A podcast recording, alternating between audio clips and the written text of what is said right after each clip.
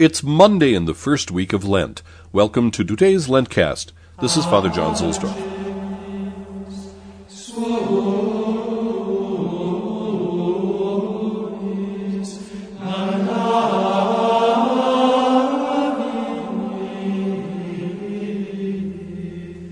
Today's Roman station is San Pietro in Vincoli, St. Peter in Chains, on the Oppian Hill, which is an outshoot of the Esquiline Hill. Sixteen centuries ago, this was where the prefecture was located, where many Christians were condemned to death. The original church was erected in 431 in the time of Celestine I, and it was dedicated to Saints Peter and Paul. Tradition has it that the chains which held St. Peter in prison in Jerusalem had been given to the Empress Eudoxia, who in the fifth century gave them to Leo the Great, who rebuilt the church and placed the chains there for our veneration down to our day. Also here are the relics of the Maccabee brothers, as well as Michelangelo's statue of Moses, made originally for the tomb of Julius II in 1513. In the nave, you see columns from the portico of Octavia, which is still standing in the Jewish quarter of Rome. In the older form of Mass, the texts for the Mass were influenced by the theme of imprisonment. Consider that Christ told Peter on the shore of the Sea of Galilee, when he questioned Peter about his love three times to undo Peter's threefold denial, that one day Peter would be bound and taken to where he did not want to go. That would happen in Rome. Peter would be bound in chains and taken to the circus of Caligula on the Vatican Hill, and there crucified upside down and buried in a nearby cemetery. Chains are, in a sense, the symbol of the Petrine and apostolic vocation.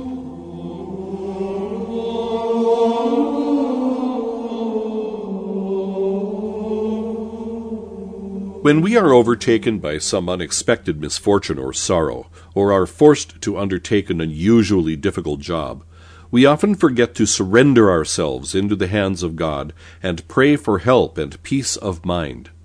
Instead, we feel annoyed and discouraged and give vent to our feelings in a most unchristian manner. Why should it happen to me? This is the reaction of many people in such cases. It had to happen to me, they say. They forget that sanctity involves sacrifice, self denial, and resignation to the will of God. The kingdom of heaven has been enduring violent assault, and the violent have been seizing it by force, the gospel says. In other words, if a man wants to win heaven, he must be stern with himself and establish control over any perverse tendencies in his own nature.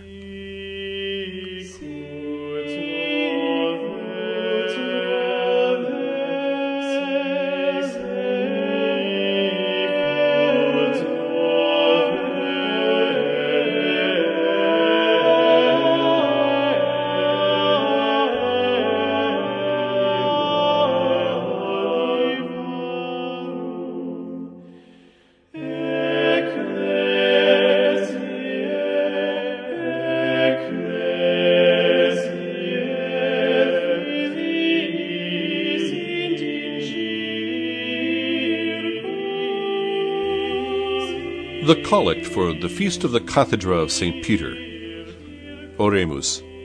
Deus qui beato Petro, apostolo tuo, collatis clavibus regni celestis, ligandi atque solvendi pontificium tradidisti, concede, ut intercessionis eus auxilio, a peccatorum nostrorum nexibus liberemur.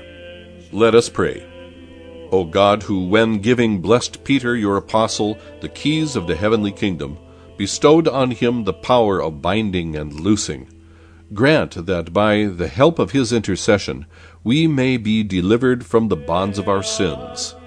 Through Jesus Christ, thy Son, our Lord, who liveth and reigneth with thee in the unity of the Holy Ghost, ever one God, world without end. Amen.